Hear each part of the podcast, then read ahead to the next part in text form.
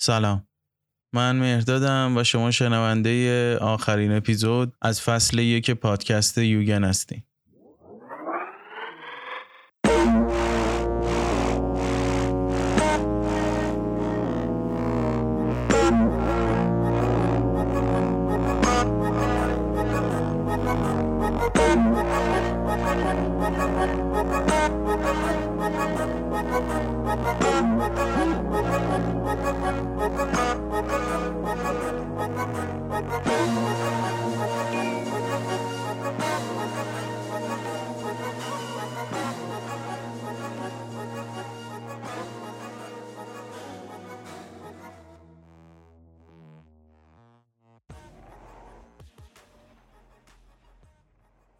اولین چیزی که میخوام بگم، از دوستایی میخوام تشکر کنم که توی سایت هامی باش پادکست رو حمایت مالی کردن و یه جورایی خیلی برای من حائز اهمیت بود و اینکه خیلی خوشحال شدم. من خیلی وقت بود چک نمی کردم. حالا جلوتر میگم، اصلا خیلی وقت بود که حال هیچ کاری رو نداشتم، ولی دیروز بود یا پیروز بود، یادم نیست دقیقاً، که یه ایمیل اومد از سایت هامی باش و نوشته بود که تیترش این بود که شما یک حامی دارید و برای من خیلی جالب بود و توی اون حالی که پر از ناامیدی بود یه روزنه باحال برام پیش اومد که حداقل یه نفر داره به حرفای من گوش میده و این خودش بزرگترین سرمایه است. نمیدونم پیش اومده تو زندگیتون که داشته باشید آدمی رو که واقعا بهتون گوش بده و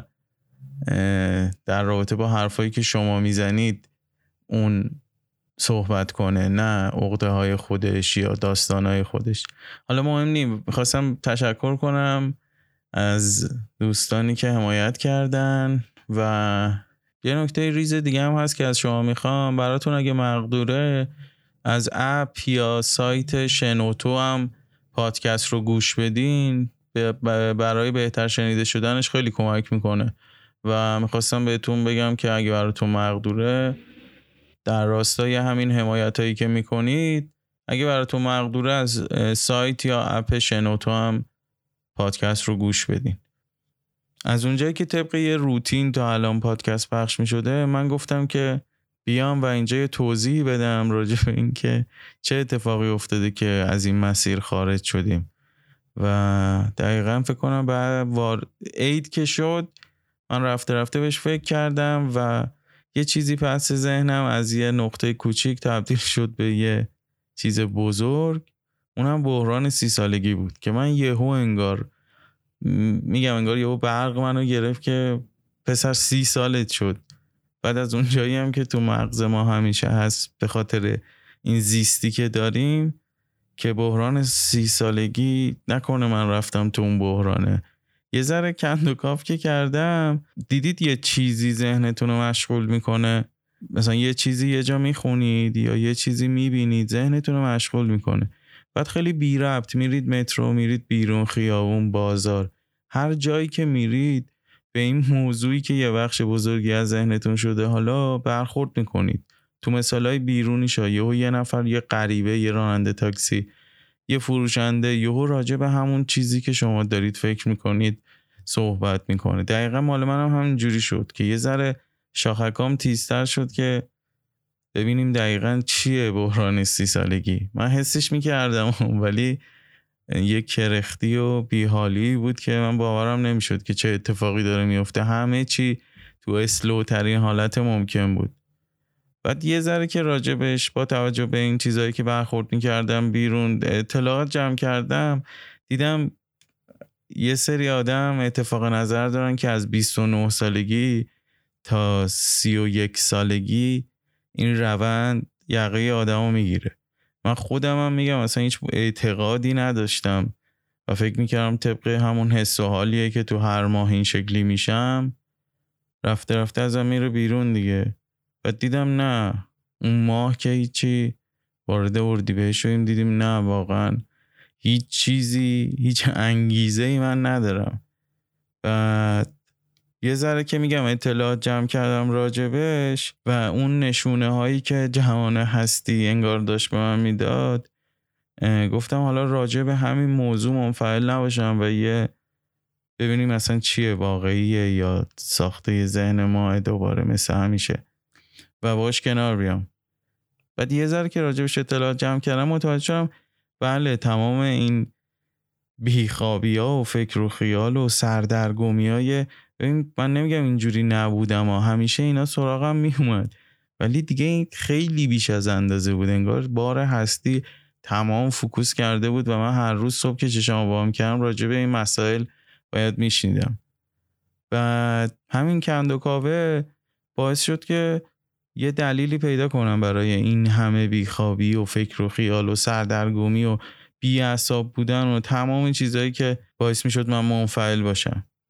یه انگار که دلیلش تا حدودی برام یه ذره روشن شد. بعد رفته رفته متوجه شدم که آدمیزاد توی تمام دهه‌های زندگیش این مسئله رو داره و هرچی هم که میره جلوتر با توجه به اون جهانبینی و اندوخته‌ای که ما داریم توی اون تایم سخت‌تر و سخت‌تر میشه این بار هستیه. یعنی ما توی ده سالگی داریم، بیست سالگی، سی، چهل، پنجاه، شصت و حالا تا هر جایی که زنده هستیم انگار هر دهه یه جنبندی عمل کرد از ما میخواد و ما میریم سراغش و تو ذهنمون شروع میکنیم همه چی رو ریاضیوار گذاشتن رو ترازوی درست و غلط و چه میدونم خوب و بد و اینا. مثلا ما تو ده سالگی هم داریم ولی خب تجربه زیادی هم نداریم، درک درستی هم نداریم، نمیتونیم چیز قابل لمسی داشته باشیم که روش اتکا کنیم. ولی به نظرم قابل لمس ترینش که میخوره تو صورتت بیست سالگیه، اونم به واسطه بلوغ و هزار جور هورمون و جهانبینی کم و کم خردی و بی تجربگی و همه چی که تو اون سن بیست سالگی برای سی سالگیت یه جهانی میچینی و همینو که تصویرش اومد تو ذهن تو سی سالگی کجا وایسادی چه جایگاهی میری دنبال جوونی دیگه، اصلا شاید اصلا در راستای اون نباشه، شاید هم یه سریا در راستای اون بذارم پشتش. اما بحران سی و چهل به نظرم به زنگای مهم هر آدمیه. توی سی سالگی یه وضعیتی داری که تقریبا نیمه پخته‌ای و چهل که مثلا میشه پخته ترین حالتت. وقتی توی سی سالگی فکر میکنی به مسیری که تا اینجا اومدی، دو تا حالت داره به نظرم، یا پنیک میکنی میری توی شوک بابت برنامه هایی که اجرا نشدن، هشتاد درصد یا حتی صد درصدشون اجرایی نشدن. حالت دومم اونم دوباره پنیک میکنی اما نوعش فرق میکنه با حالت اول.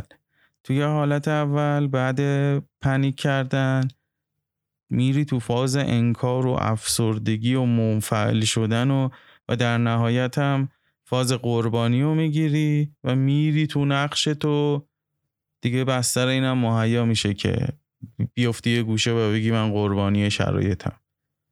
ولی تو حالت دوم بعد پنیک کردن یه موشکافی گذشته و برنامه هایی که اجرا نشدن و فکر کردن به این که این ایده ها و برنامه ها اینایی که اجرا نشدن حدود هشتاد درصدش مال آدمی بوده که بیست سالش بوده و حال و هوای آرمانی تر و ایدئال تری از یعنی ذهنش و جهانبینیش از ایدئال و آرمان سرچشمه میگرفت و بی تجربگی و زیست کم هم بهش اضافه کنیم.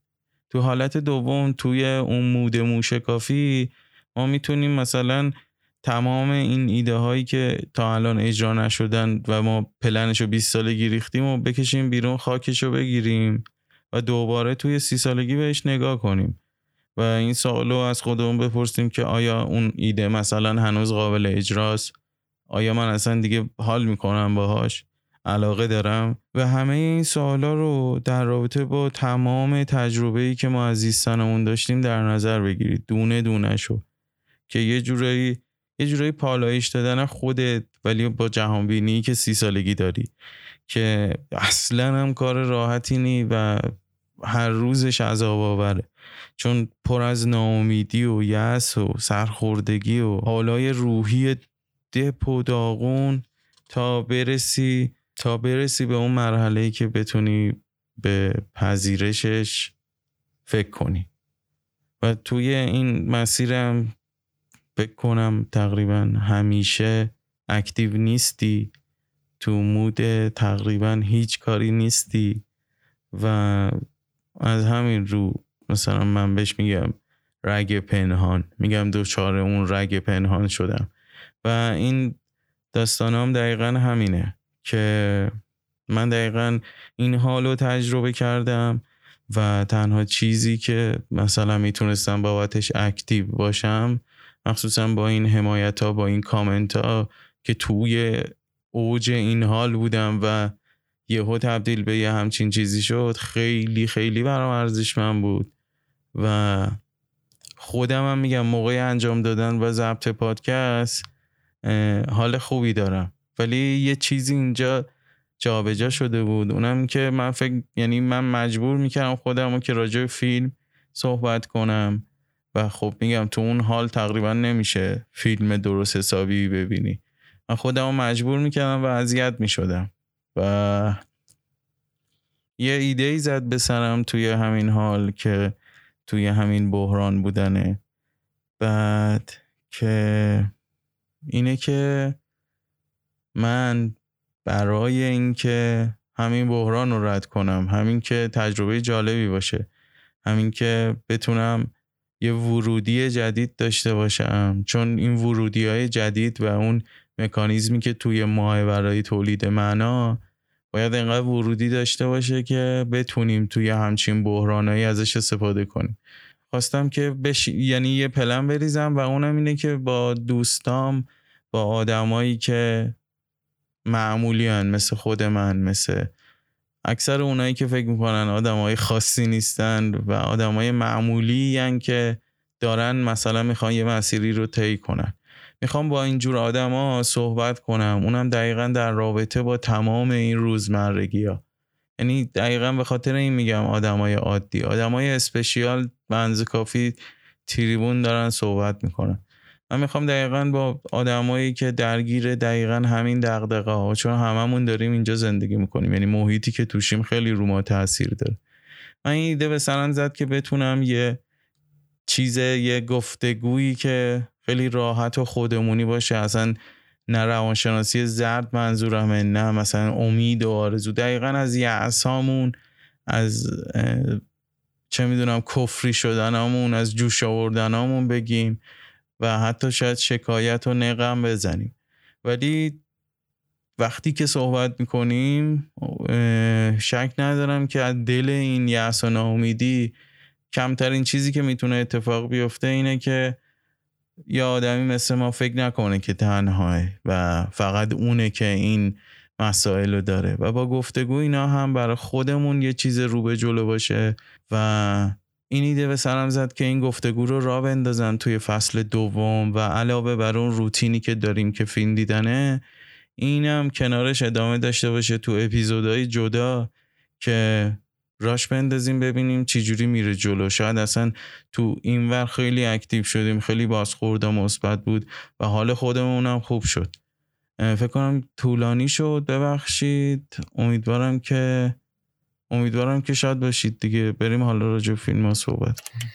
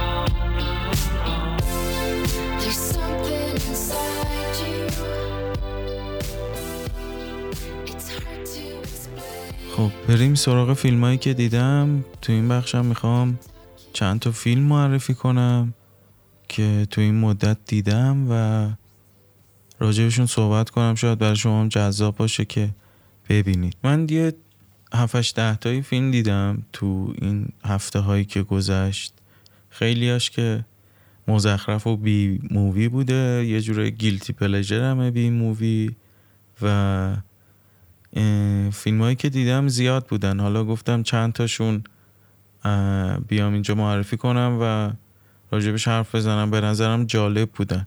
یکیش کوکین بیره، خرس کوکائینی، بعد مال الیزابت بنکس. بعد میخواستم یه صحبتی راجب جان ویک بکنم، فکر کنم خرداد ماه کیفیت خوبه چپتر چهارش میاد. حالا میخواستم یه توضیح کوتاه راجع به این بدم لایه فیلم ها. و فیلم آخری که میخوام راجع بهش صحبت کنم فیلم جنگ جهانی سوم، ساخته هومن سیدی خودمون، و اونم که به تازگی دیدم. بریم ببینیم چی میشه دیگه.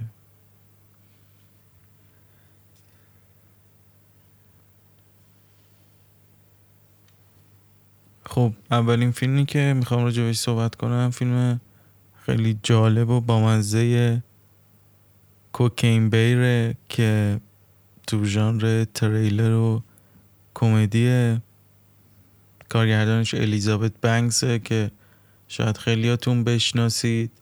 ایشون هم بازیگرن، هم یه دو جین فیلم داره با تو بازیگری و توی کارگردانی هم فکر کنم تجربه سوم یا دومشه، دقیق نمیدونم، ولی تو مقام کارگردانی این ریبوت چارلیز انجل، فرشتگان چارلی رو درست کرده بود و اون فیلمش رو میدونم.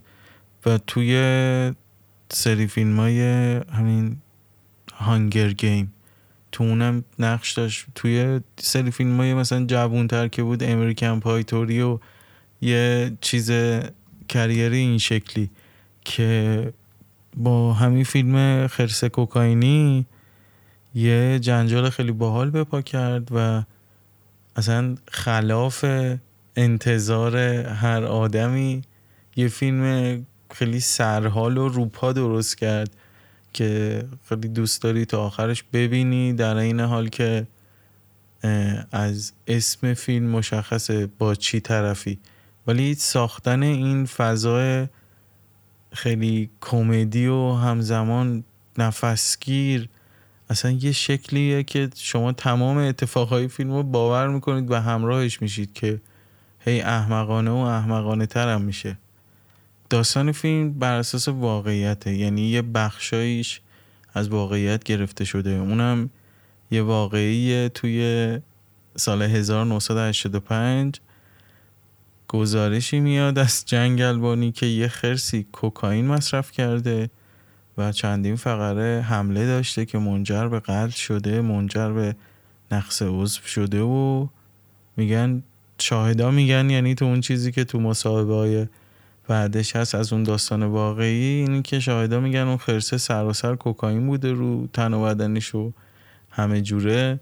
از این داستان چیزای جالبی ثبت شده، اگه سرچ هم بکنی چیزای جالبی دستگیرتون میشه. داستان این قراره که یه کارتل کلمبیایی فکر کنم که جزو کارتل‌های خیلی بدنام بوده داشته کوکائین وارد خاک آمریکا میکرده. از چه طریقی؟ از یه هواپیمای از اینا که چتربازا ازش میپرن پایین، یه اسمی داره یادم نیست. بعد شروع میکنه ساکای کوکائین رو انداختن پایین توی یه جنگلی. شب هم هست، هواپیمای داره میره، این آدم هم داره همین جوری میندازه پایین، یه حالت مجنونواری هم داره. بعد داره همین جوری ساکا رو میندازه پایین، آخرین ساک هم میندازه پایین، چتر نجات داره که خودش بپره پایین و بره حالا اونا رو برداره و ادامه داستان. ولی این اتفاق نمیفته و این آدم موقعی که میخواد به پر پایین یه دونه از این چاله های هوایی تو مسیر هواپیماست و هواپیما تکون میخوره، این با پیشونی میخوره توی در بالایی هواپیما و بیهوش میشه کلا دیگه، میفته پایین. همون جوری هم چترش باز نمیشه، با صورت میخوره زمین، خلاصه متلاشی میشه و تنها کسی که قرار بوده از اون کارتل اینا رو وارد خاک امریکا کنه و تحویل چند نفر بده که منتظرن و اینا، همین آدمه بوده که به مسخره ترین شکل ممکن میمیره و کوکائینا پخش میشه توی جنگل و دست بر قضا یه خرسی همراه بچه‌هاش این ساکا رو پیدا میکنن. یعنی ما حالا بچه‌ها رو آخر فیلم میبینیم ولی خود خرس ساکا رو پیدا میکنه و توی بسته های یک کیلویی شروع میکنه به خوردن، میندازه بالا و میخوره و هر بار که میخوره یه چیز دیوونه باری میشه که اصلا غیر قابل کنترل میشه و داستان از اینجا تازه شروع میشه. خب قاعدتا یه عده هستن که منتظر این کوکائینان، میدونن هم تا کجا اومده، حالا قراره برن تحویل بگیرن، میبینن هیچ خبری نمیشه چون اونجا اون منطقه جنگلای حفاظت شده است، یه جنگلبانی داره، یه عده آدمن، یه سری خانواده ان که اونجا دارن میچرخن، جزوی از مثلا بافت شهرشونه. یه سری آدم هم تو همون جنگله هستن، یه سری آدم دارن میان کوکائینا رو تحویل بگیرن. یه خبرچینی به پلیس اطلاع میده که یه همچین اتفاقی افتاده، پلیس حالا داره میاد اونجا. یه گرده همایی از همه تبهکارا و جنایتکارا و پلیس و آدم عادی و بچه و اینا، خلاصه قراره توی این جنگله اتفاق بیفته و همه اینجا حضور دارن به علاوه یه خرس که کوکائین زده و هیچی حالیش نی. به نظر من همین ایده به اندازه کافی جذاب است برای یه فیلمی که قاعدتاً قراره سرگرم کننده باشه. یعنی از همون لحظه اول که فیلم شروع میشه، فیلم با قرار دادن ویکیپدیا به عنوان منبع فیلم تو اون سکانس افتتاحیه، همونجا روی کرده کمیک خودش رو شروع میکنه که به نظر خودم خیلی موفقه. توی اون چیزی که از ویکیپدیا آورده نوشته اگر خرس قهوه‌ای دیدید جاتون وایسین، اگر خرس مشکی دیدید بدوید و تهش میزنه ویکیپدیا. دقیقاً همه متریال فیلم‌های بی مووی رو داره که قرار نیست فیلم جدی گرفته بشه. یعنی همون متریالی که برای فیلم‌های بی مووی هست و ازش استفاده میکنن و هیچ کس هم اون فیلم‌ها رو جدی نمیگیره، همه با همین رویکرد کالت بودنشون و و بی مووی بودنشون بهشون نگاه میکنن. ولی اتفاقی که اینجا میفته از تمام اون متریال استفاده میشه و به بهترین شکل استفاده میشه و شاید میتونم اینجوری بگم که شما باورتون نمیشه که، یعنی همون جادوی سینما اتفاق میفته و شما باورتون نمیشه که دارید به چی نگاه میکنید و گذر زمان رو از دست میدید و به خودتون میایید میبینید دارید یه خرسی رو نگاه میکنید که کوکائین زده. و یه جورایی تو همین داستان عجیب غریب که میتونه تو آن ثانیه تبدیل به بی مووی بشه که هیچ کس جدیش نگیره، همین شگفت انگیزه که الیزابت بنکس میتونه از این ایده استفاده کنه و انقدر دقیق از اون متریالای بی مووی استفاده کنه و یه فیلمی بسازه سرگرم کننده و سرپا که جدی گرفته میشه توسط مخاطب.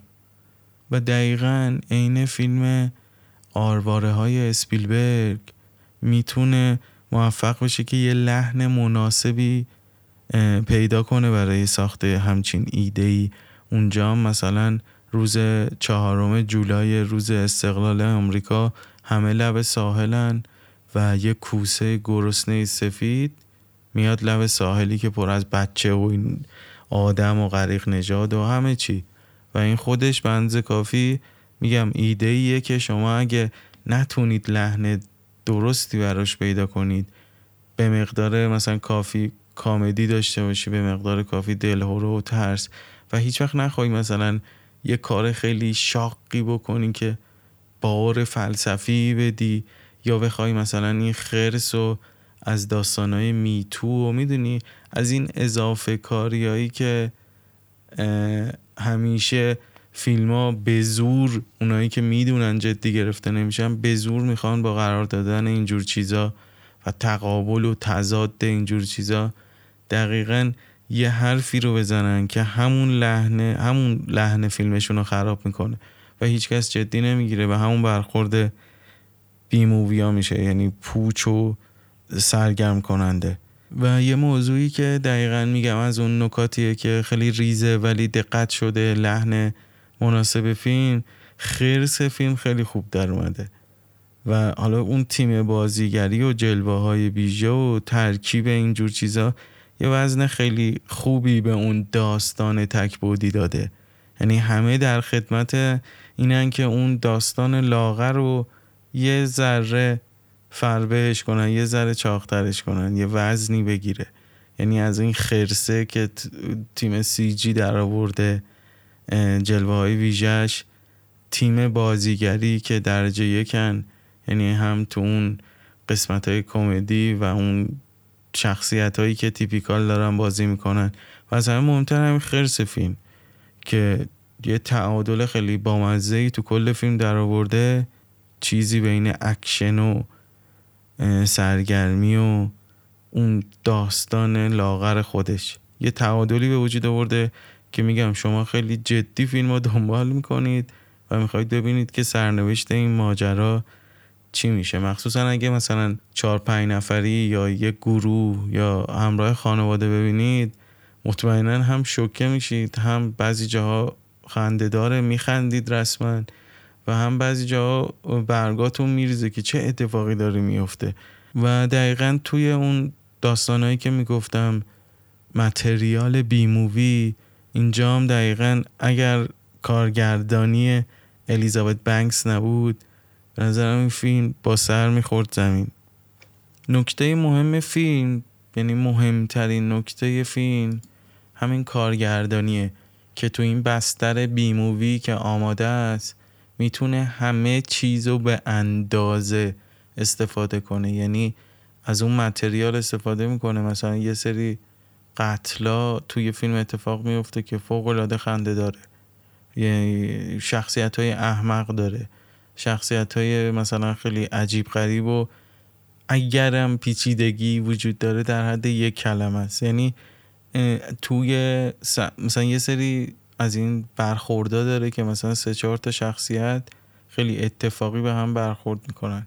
اینجا میشه مثلا دیگه انقدر همه زد که هیچ جذابیتی نداشته باشه، ولی نکته خیلی مهم اینه که همه چیز به اندازه است و اصلا توی شوخی ها زیاده روی نمیکنه، انگار میدونه که اهمیت این که فیلمش جدی گرفته بشه و توی اون کتگوری بی مووی قرار نگیره همینه که اون حد و اندازه و اقتضای فیلمش رو بدونه.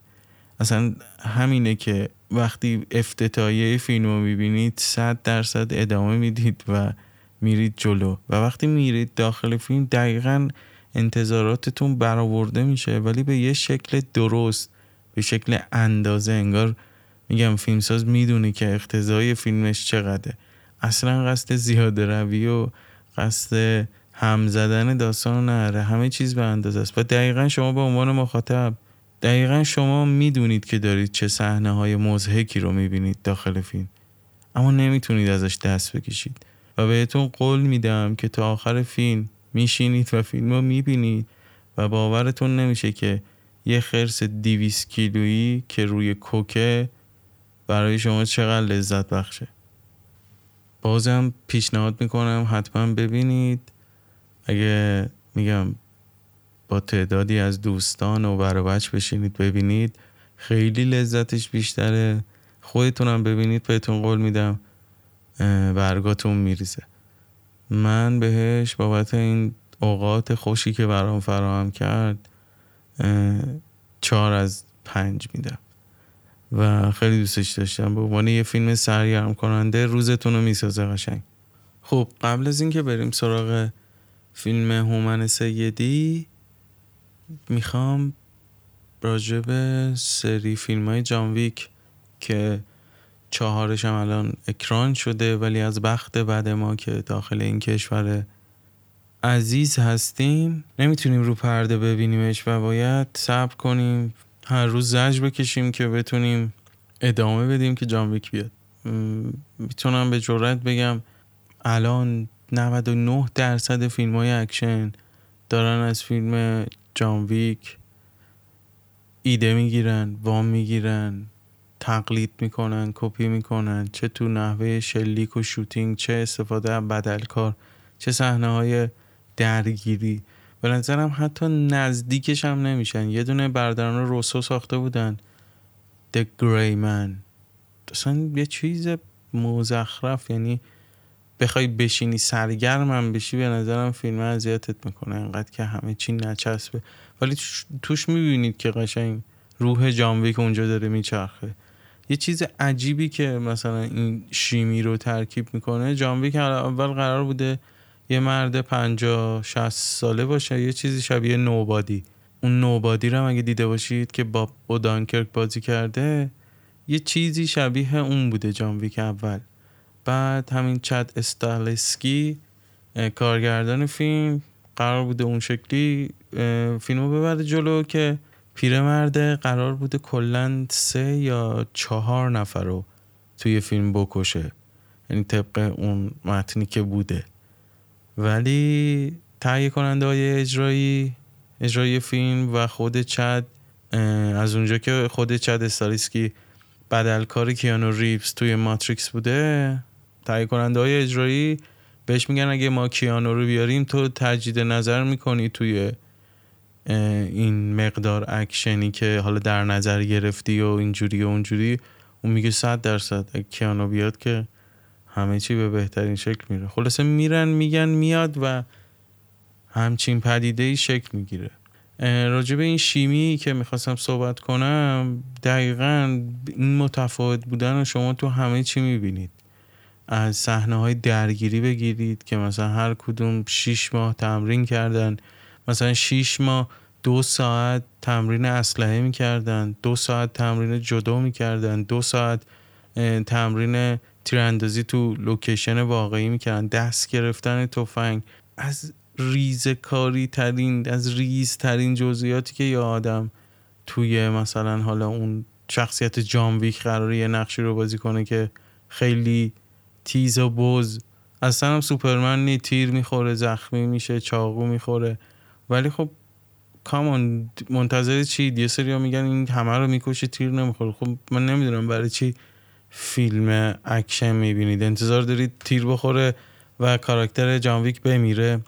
اتفاقی که توی جان ویک میفته، میگم به دلیل اینکه خود چاد استاریسکی بدلکار کیانو ریوز بوده توی تمام صحنه‌های اکشن ماتریکس و اون صحنه معروفی که توی اون پارک ایجنت اسمیت یهو تبدیل میشه به صد هزار تا ایجنت میان سمت کیانو و اون باشون مبارزه میکنه، حتی طراح صحنه های رزمیشون هم خودش بوده، یعنی اون کسی بوده که ایده میداده. بعد وقتی که کیانو میاد جذب کار میشه، مثلا تهیه کننده های اجرایی پشت صحنه گیریم، بچه های صحنه، همه یه جورایی مثلا هشتاد درصد اکیپ ماتریکس میشن که همین باعث میشه که اون دوستمون لارس فیشبورن، مورفیوس ماتریکس، که تماس بگیره با اینا و بگه پس من چی، که اونم به فیلم اضافه میشه. بعد از لحاظ تکنیکی یه ف... این فیلم حالا به نظر من که همه دیدن، ولی این اپیزود چهارمش و چپتر چهارمش رو هر کی دیده، هر منتقدی، چه آرت هاوس فیلمای هنری دوست داره، چه فیلمای مثلا مینستریم دوست داره، چه بدنه، چه هر چی، هر کی دیده. اونم سینما، اونایی که واقعا سعادت داشتن و توی سینما دیدن، همه میگن یکی از دیوانه‌وارترین اکشن‌های تاریخ سینماست. واقعا هم همه مثلا بالای هفت و نیم، حتی هشت، هشت و نیم نمره دادن. اصلا میگن توی داستان پردازی، چون داستان جان ویک که مشخصه دیگه، چیکار چی, چی انتظار دارید؟ توی داستانش میگن از همش بهتره. توی شخصیت خود کیانو رو میگن میگن مثلا بی نظیره. درگیری ها میگن همه نوع درگیری بوده، حالا میگن چهار ساعت بوده، ولی اون چیزی که اکران شده دو ساعت و پنجاه دقیقه است. میگن تو نسخه دیجیتالش احتمالاً تایمش برسه به اون چهار ساعته، که امیدوارم اینجوری باشه. چهار ساعت فیلم اکشن جان ویک واقعا پشت برای آدمیزاد نمیمونه. میخواستم بگم که اگه ندیدید حتما حتما شروع کنید از جان ویک یک. از همون میدونی مثلا فیلم های اکشن همیشه یه چیز خیلی کلیشه ای دارن دیگه، مثلا یارو زنش میمیره، دخترش رو میکشه، میره همه رو میکشه. این حتی تو همینم خیلی مینیمال انگیزه جان ویک برای اینکه این قول خفته بیدار شه چه چیز عجیب غریب و جالبیه. و میگم از یکش که شروع کنی هر بار که میرید جلو ده از دهه جان ویکا، یک و دو سه. خیلی حالا با سهش حال نکردم ولی مگه میشه نزدیک دو ساعت و ده دقیقه اکشن خالص. بعد خواستم فقط بگم که این شور و هیجان رو دیدید در من و برید حتما جان ویکو ببینید، چون اصلا میگم از فیلم های اکشن شدن قبل جان ویک و بعد جان ویک. حالا ما شدیداً منتظریم که چپتر چهارمش بیاد و ببینیم و لذت ببرید. ولی خواستم حالا توی ایامی که خواستید چه میدونم یه گوشه چیل کنید، یه فیلم اکشن حداقل یه فیلم اکشن درست که حداقل به شعور ما توهین نکنه بابت مثلا چه میدونم چه صحنه‌های درگیری که فیلم‌های اکشن دویست هزار تا کات میخورن از این ور، حالا یه سری کات پنهان هم جدیدن یاد گرفتن میزنن که خیلی ابلهانه است. قشنگ میگم یه میافتید توی دنیاش و میگم همه چی مینیمال و جذاب هر داستانی که توش هست. و خود کیانو که اصلا این بشر نمیدونم چرا سیستش اینجوریه ولی کامل میپذیری و ریاضتی که کشیده بابت جان ویک چهار مثلا شش ماه خودش تمرین رزمی کرده، لانچیکو نانچیکو چه میدونم زاددان ماددان همه چی. ببینید جان ویکو و با من نظرتون رو به اشتراک بذارید و بهم بگید که حال کردید یا نه. البته اگه تا الان ندیده باشید که یکی از بهترین اکشن های سرگرم کننده سینما رو ندیدید. خب میخوایم راجع به جنگ جهانی سوم ساخته هومن سیدی توضیح حالا کوتاه بدم. وقتی دیدمش اولین اکران فیلم توی هفته سپتامبر در جشنواره ونیز، هفتاد و نهمین جشنواره ونیز اکران شد و نمایش داده شد و دو تا جایزه برد که تو بخش افق ها بود، یک بهترین بازیگر مرد برای محسن تنابنده و بهترین فیلم برای هومن سیدی که فیلم فکر کنم چیزم بود ارسالی ایران برای نود و پنجمین دوره اسکارم فکر کنم این بود. من فیلم که شروع شد خیلی برام جالب بود، یعنی به نظر خودم میرسید که هومن سیدی مثلا همون هومن سیدی قورباغه است و داره اون مسیر رو ادامه میده. هرچی جلوترم رفت که این بر خودم روشنترم شد که هومن سیدی انگار داره بیشتر وقت و حالا عزم و تلاش خودشو میذاره واسه اینکه بتونه روی درام فیلماش، روی داستان بیشتر حساب واکنه تا اون حرکات ژانگولری که با دوربین میکرد یا مثلا یه سری بازی‌های تکتیکال و اینجور چیزایی که انجام میداد همیشه مثلا اون داستان لاغری داشت یا موقعیت‌های خیلی لاغری داشت و توی اون قسمت تکنیکال انگار دیگه ارضا شده و حالا مثلا اون ساید خودش که خلق درام و یه موقعیت جذاب باشه رو بیشتر مثلا تو وجود خودش میبینه که بهش پرداخت کنه. اینجا هم دقیقاً انگار همون مسیر رو داره میره که با قورباغه آغاز کرده بود، یعنی پرداختن به مدخلی برای قصه پردازی و داستانگویی.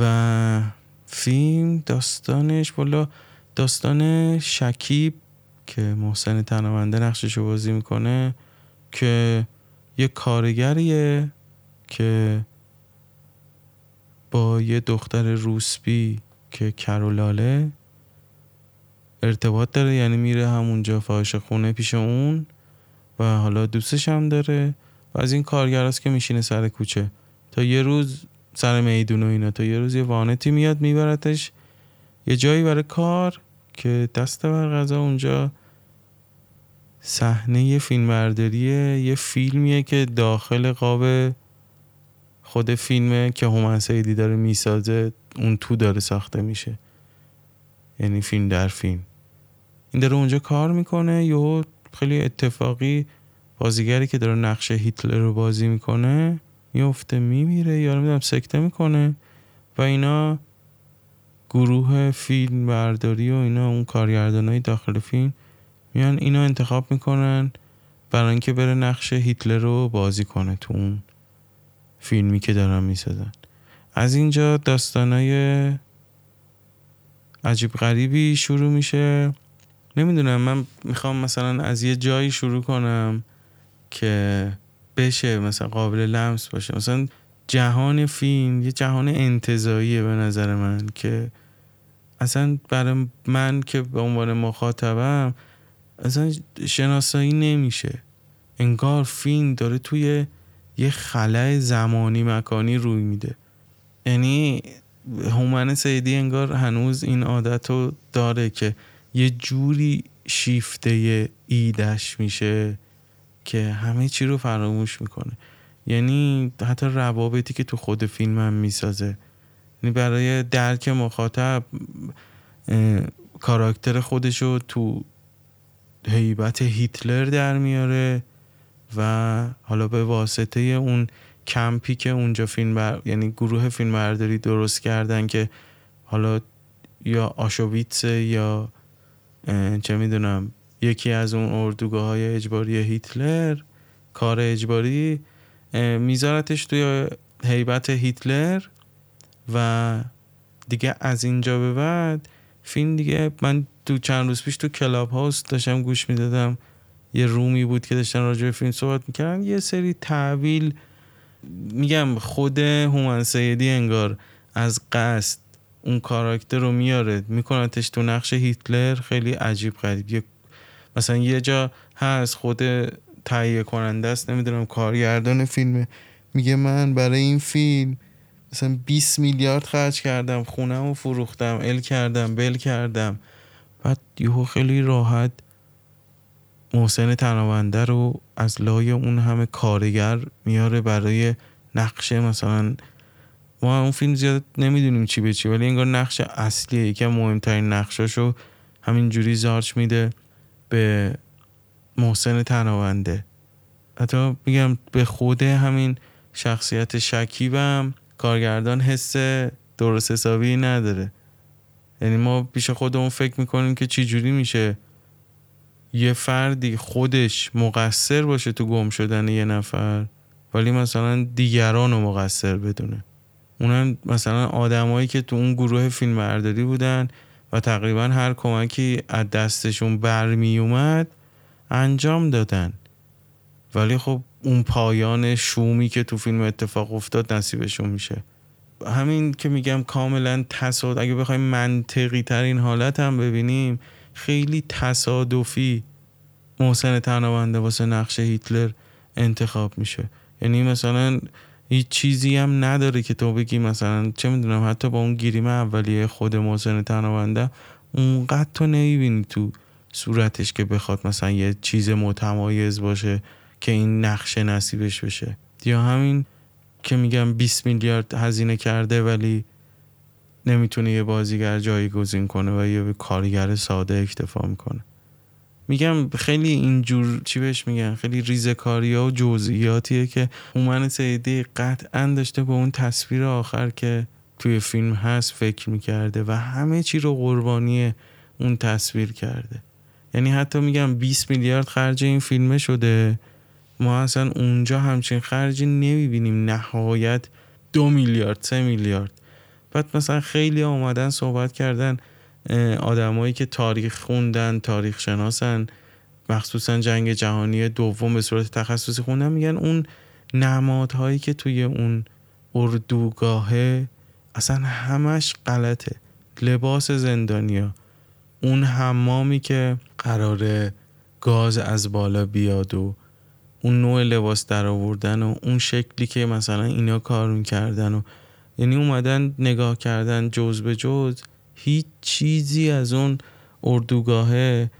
میگم اگه طراح صحنه‌ای وجود داشته باشه حداقل یه سری چیزا رو، مثلا همین خونه قرمزی که میارن، اصلا حالا یادم نیست دقیقاً کی بود ولی یکی از همین آدمای درست حسابی تاریخ بود که میگفت بابا اصلا چی جوری اون خونه قرمز اونجاست قشنگ، اصلا همچین چیزی نبوده. تو یه فیلمی هست راجع به فشن سربازای آلمانی و رایش آلمان، همین رایش سوم.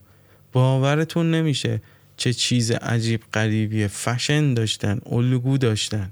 اصلا اون تونالیتای رنگی هیچ جوره نمی گنجه. حالا میگم از این جور چیزا خیلی زیاده و دقیقاً هم همیناست که نمیذاره اون روایت توی فضای منطقی شکل بگیره و قوام پیدا کنه که ما در نهایت برامون باورپذیر باشه. مثلا همین رابطه شکیب و اون زن ناشنوا، اصلا ما نمی‌فهمیم به اینا چی گذشته، رابطهشون اصلا چی جوریه، چی جوری مثلا این علاقه بی حد و حصر شکیب به اون زنه هست. برا مثلا میدونی اون حسه در نمیاد که چی جوریه که شکیب اینقدر این آدمو دوست داره بدون هیچ پیش‌فرضی که ما نمیبینیم تو فیلم. ما که نمیتونیم یعنی به خیال خودمون گذاشته خیلیاشو، یعنی ما خودمون یه سری چیزای پیش برنده و فرامین فیلمساز و توی ذهنمون هی کامل میکنیم، هی میریم جلو که بتونیم یه چیز سمپاتیک پیدا کنیم برای اون نقشا. میگه مثلا همین رابطه شکیب و اون زن ناشنوا، اون دنیای انتزاعی که اصلا قابل شناسایی نیست، انگار میگم فیلم تو یه خلایی رو میده. بعد این نقشی که به تنابنده، یعنی اون میگم چون فضای ساخته نمیشه اصلا انگار یه بستری مهیا کرده هومن سیدی و اون تصویر آخر که یکی رو بذاریم که رنج رنج رنج رنج بکشه، بعد خیلی اتفاقی در نقش هیتلر در بیاد، بعد بره اونجا و اون سکانس مثلا خیلی تکان دهنده رو برای ما درست کنه. ولی به نظرم تو خلق درام این مقدار توجه به این چیزایی که من گفتم کفایت نمی کنه. یعنی داستان سیدی در جا میزنه. حالا من کاری ندارم چون که پیرن هیتلر، لباس فرم هیتلر رو تن تنابنده میکنه، اصلا میره توی دنیایی که شما میتونید بی پایان همه چی رو تحویل پذیر کنید، نماد بیارید، این نماد اونه، این نماد اینه. میگم چون خودش این یه جوره شامورتی بازیه که تو اونو بذاری تو اون موقعیت بعد بیاریش اونجا. یعنی مثلا این وقتی که گذاشته روی همین شخصیت شکیب، خود هومن سیدی که جایگاهی که کاراکتر محوریه و توی حالتی همه چی، حالت جربگونه‌ای همه چی رو به اجرا در میاره که بازی محسن تنابنده هم فاکتور خیلی خیلی مهمیه که مثلا از وجه‌های دیگه فیلم خیلی درست‌تر و جلوتره و اصلا نماد یه شخصیتیه که رنجی داره از زندگی میکشه و تو سریخور افتاده است، تمام زندگیش و گذشته تلخی که داشته. میگم همه اینا که الانم به کار یدی مشغوله، همه اینا مثلا چیزهایی که قراره اون شخصیت رو بسازه که ما بتونیم کل فیلم همراهش باشیم و یه جورایی اینجا محسن تنابنده جور کل فیلم رو به دوش بکشه.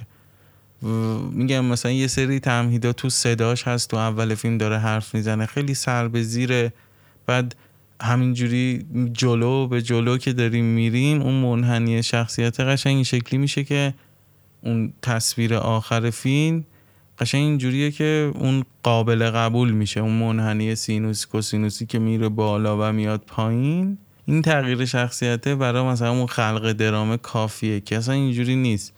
به همین دلیلایی که قبلتر گفتم من خیلی خیلی ناامید شدم از این فیلم. به نظرم خیلی سعی داشت که مثلا یه چیز خیلی درست چفت و بستار بگه، ولی باز مثل همیشه خراب اون ایده شد و یه دکمه‌ای بود که براش کد بافت. به نظرم میتونست خیلی جذاب‌تر باشه. میگم ولی خب آگاهانه قدم گذاشت تو دنیایی که همه جور تحویلی میشه به فیلم داد به واسطه اون هیتلر و اون داستان، ولی نه اردوگاه، نه شخصیت ها، نه لباس ها، نه زندانی ها، نه این طعنه‌ای که میخواست بزنه به اون دنیایی که ما توش داریم زندگی میکنیم. میگم اینا تا صبح میشه تحویل کرد، ولی اون فقط به همین فکر میکرد که یه آدمی که تو سری خوره رو یه جوری که اصلا مهم نیست چی جوری، همه چی خام دستانه است، برسونه به جایی که اون تصمیم رو بگیره و تو اون ایده ضیافت آخر تو آشویتس، یعنی اگر انقدر مبهوت این ماجرا نبود میشد اقلا فیلمنامه انقدر درجا نزنه و این همه حفره‌ای که به نظرم هیچ وقت قرار نیست پر بشه رو داشته باشه. اینم نظر من بود. جنگ جهانی سوم از هومن سیدی و میخوام آخرش هم یه گزاره‌ای هست از مارک توئن که تاریخ تکرار نمی‌شود اما اغلب قافیه می‌شود. نظرم یه جور میگم اینم از اون تعویلاست که میتونیم به فیلم بدیم. خلاصه که من به فیلم میگم خیلی ناامید شدم، خیلی انتظار عجیبی داشتم، شاید من انتظارم بیجا بود و چون من هومن سیدی رو دوست دارم، آدمیه که فیلم به فیلم حداقل یه سری کارهای جدید میکنه، حتی تو همون بسته به فیلم‌های خودش میگم، مقایسه با فیلم‌های خودش میگم، همیشه یه قدم رو به جلو داره، ولی اینجا من نتونستم پیداش کنم و از همین بابت ناراحتم و ناامید. خب امیدوارم شما ببینید، خوشتون بیاد. من فکر کنم یک میدم بهش از پنج ستاره و شاید یک و نیم دو، نمیدونم، این فرقی نداره به حالم. من هیچ وقت دیگه نمیبینم این فیلمو و اینم اپیزود پایانی فصل اول پادکست یوگن بود. امیدوارم که هر جا هستید شاد و شاداب باشید. خیلی واقعا نمیخوام قول بدم ولی سعی میکنم وقفه طولانی نیفته بین فصل اول و دوم، ولی اینو بدونید که تمام سعیمو میکنم که برگردم و میگم به اون ایده هایی که حالا اوایل اپیزود اشاره کردم بتونم که اعمالشون کنم و مهمونای جدیدی داشته باشم دیگه. پس مراقب خودتون باشین.